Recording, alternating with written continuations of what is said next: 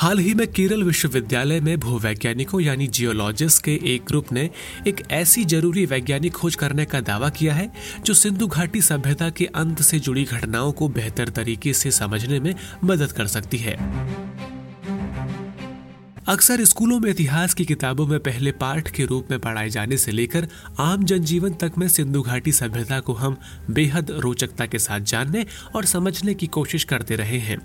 आदिकाल में इतनी आधुनिक सभ्यता की कल्पना शायद ही कोई करता हो, लेकिन ये सच है कि तब भारत के एक बड़े भूभाग पर यह सभ्यता भली प्रकार फल फूल रही थी। आइए डीडी न्यूज पॉडकास्ट में बात करें सिंधु घाटी सभ्यता की और जानें इसके आबाद होने से लेकर अंत तक की कहानी।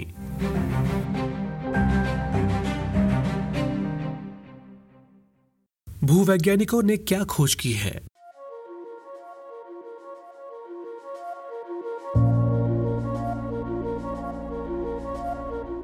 केरल विश्वविद्यालय के भूवैज्ञानिकों ने दावा किया है कि गुजरात में कच्छ के लूना में बना गड्ढा यानी क्रेटर एक उल्का पिंड की वजह से बना था, जो पृथ्वी पर मानव जीवन की शुरुआत के बाद से संभवतः एकमात्र इतना बड़ा गड्ढा है। उल्का के टकराए जाने के बाद बनने वाले गड्ढे जैसी आकृति को क्रेटर कहा जाता है। क्रेटर वाली जगह से पिघली चट्टानों की पड़ताल करने पर पता चला है कि ये चट्टानें उल्का पिंड का अवशेष हैं और ये घटना लगभग बीते 6900 साल पहले हुई, जो सिंधु घाटी सभ्यता के काल से मेल खाती है। ये खोज सिंधु घाटी सभ्यता से जुड़े कई ऐसे रहस्यों से पर्दा उठा सकती है जो अब तक नहीं जाने जा सके हैं।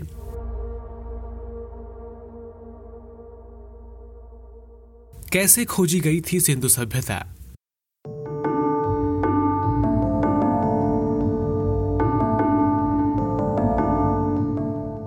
सिंधु सभ्यता के खंडरों का पहला आधुनिक विवरण ईस्ट इंडिया कंपनी की सेना के भगोड़े सैनिक चार्ल्स मैसन का है, जिसने 1829 में क्षमादान के बदले कंपनी के लिए ज़रूरी खुफिया जानकारी इकट्ठा करते हुए पंजाब रियासत की यात्रा शुरू की थी।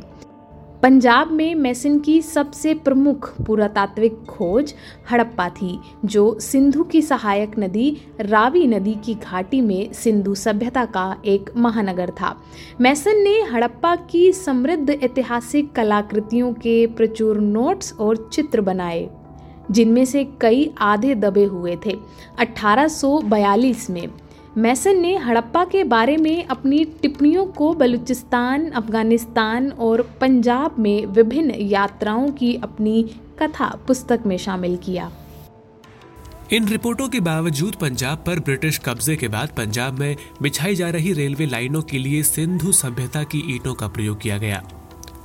1865 में मुल्तान और लाहौर के बीच बिछाई गई लगभग 160 किलोमीटर लंबी रेलवे लाइन का निर्माण हड़प्पा से निकाली गई ईंटों से हुआ था। 1861 में भारतीय पुरातत्व सर्वेक्षण यानी ASI की स्थापना हो चुकी थी। इसके बाद इसके पहले महानिदेशक अलेक्जेंडर कनिंगहम ने 1853 में हड़प्पा का दौरा किया था। वहां उन्होंने भव्य ईंटों की दीवारों को देखा। कनिंगहम ने 1875 में अपने निष्कर्ष प्रकाशित किए, जिसमें पहली बार उन्होंने एक हड़प्पा स्टाम्प सील की लिपि के साथ इसकी व्याख्या की और निष्कर्ष निकाला कि यहाँ 7वीं सदी में एक बौद्ध मंदिर था। 1904 में ASI का नेतृत्व कर रहे जॉन मार्शल ने हीरानंद शास्त्री को हड़प्पा का सर्वेक्षण करने के लिए नियुक्त किया। उन्होंने इस स्थान को बौद्ध मंदिर से भी पुराना माना, जिसके बाद ASI के पुरातात्विद यानी आर्कियोलॉजिस्ट दयाराम साहनी को हड़प्पा के 2 टीलों की खुदाई करने के निर्देश दिए गए।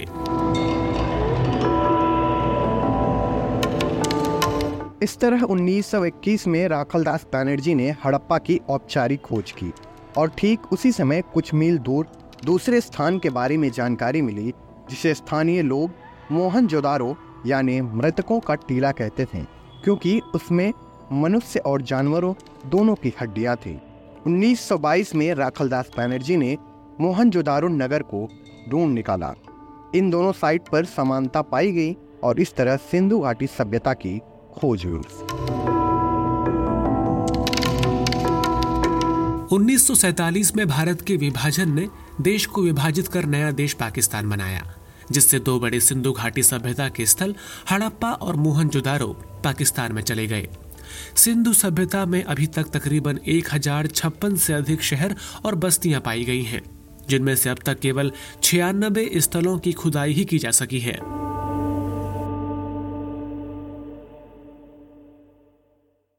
सिंधु सभ्यता क्यों है खास?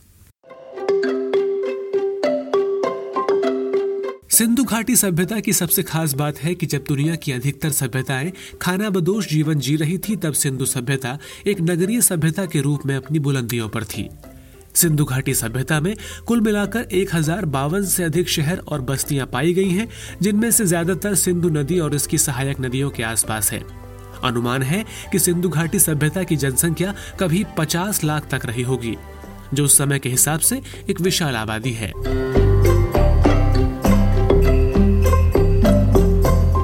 सिंधु घाटी सभ्यता के शहर कुछ मामलों में आज के न्यूयॉर्क, लंदन और टोक्यो जैसे महानगरों से भी आधुनिक थे, जिनमें अत्याधुनिक drainage system, garbage collection systems और यहाँ तक कि पब्लिक फूड स्टोर और बाथरूम भी थे। सिंधु घाटी सभ्यता दुनिया की 4 प्राचीन सभ्यताओं यानी मिस्र, मेसोपोटामिया और चीन में सबसे बड़ी हैं। हड़प्पा और मोहनजोदड़ो सिंधु घाटी सभ्यता के 2 महान शहर थे, जो लगभग 2600 ईसा पूर्व पाकिस्तान के सिंध और पंजाब प्रांतों में सिंधु नदी घाटी के किनारे उभरे। सिंधु घाटी के लोगों ने टेक्नोलॉजी में शानदार प्रगति हासिल की थी, जिसमें लंबाई और द्रव्यमान यानी मास को मापने के लिए उनके सिस्टम और उपकरण अत्याधुनिक थे।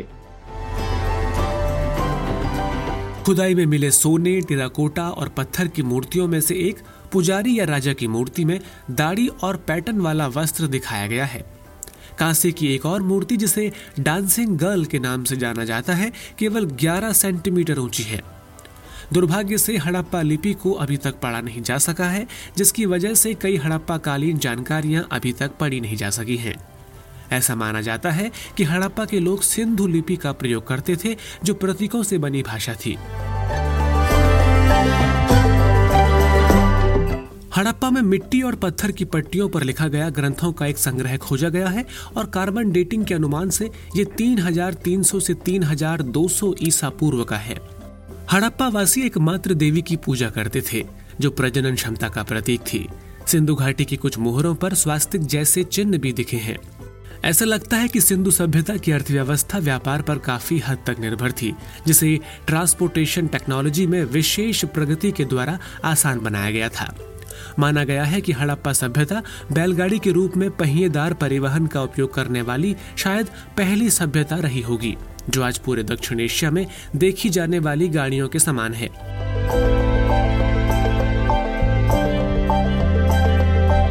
ऐसा भी माना जाता है कि उन्होंने नावें और जलयान भी बनाए थे।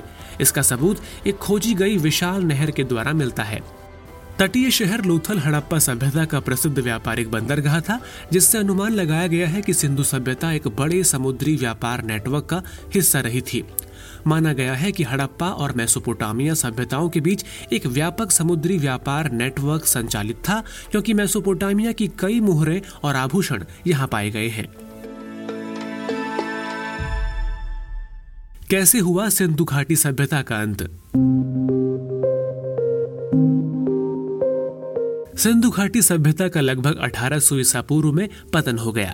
विद्वानों ने हड़प्पा वासियों के खत्म होने की व्याख्या करने के लिए अलग अलग सिद्धांत दिए हैं, जिनमें आक्रमण सिद्धांत और ज्यादा मानसून के कारण जलवायु परिवर्तन भी शामिल है। ब्रिटिश आर्कियोलॉजिस्ट मोल्टीमल व्हीलर के एक सिद्धांत के अनुसार एक खानाबदोश इंडो यूरोपियन जनजाति द्वारा अचानक किए गए हमले से सिंधु सभ्यता खत्म हुई, जिसके लिए उन्होंने पाए गए कई कंकालों का उदाहरण दिया है। हालांकि यह सिद्धांत सिद्ध नहीं हो सका।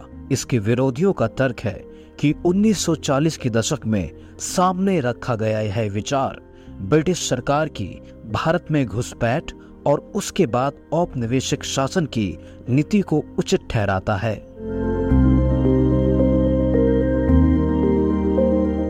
कुछ लोगों का मानना है कि हड़प्पा समाज का पतन जलवायु परिवर्तन के कारण हुआ, जब सरस्वती नदी सूख गई थी और ये 1900 ईसा पूर्व के आसपास शुरू हुआ था, जो जलवायु परिवर्तन का मुख्य कारण था, जबकि कई इस इलाके में आई भीषण बाढ़ को इसका कारण मानते हैं। कई विद्वानों का मत है कि हड़प्पा की जलवायु में एक और विनाशकारी बदलाव पूरब की ओर बढ़ने वाला मानसून या तेज बारिश हो सकती है। कई विद्वान मानते हैं कि कई तरह के विषम कारणों की वजह से इसके निवासियों ने इसे छोड़ दिया और धीरे धीरे पलायन करके वे उत्तर में गंगा और यमुना के उपजाऊ मैदान की ओर चले गए, जिस कारण इस सभ्यता का अंत हो गया। कारण चाहे कुछ भी रहा हो, लेकिन इतनी विशाल और अत्याधुनिक सभ्यता कैसे खत्म हो गई, इसका अभी तक कोई पुख्ता जवाब हमारे पास नहीं है।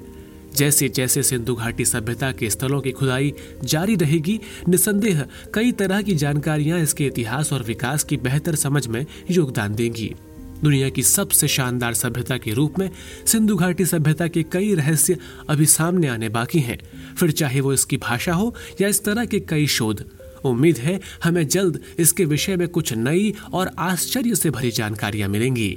Atul Shah, DD news.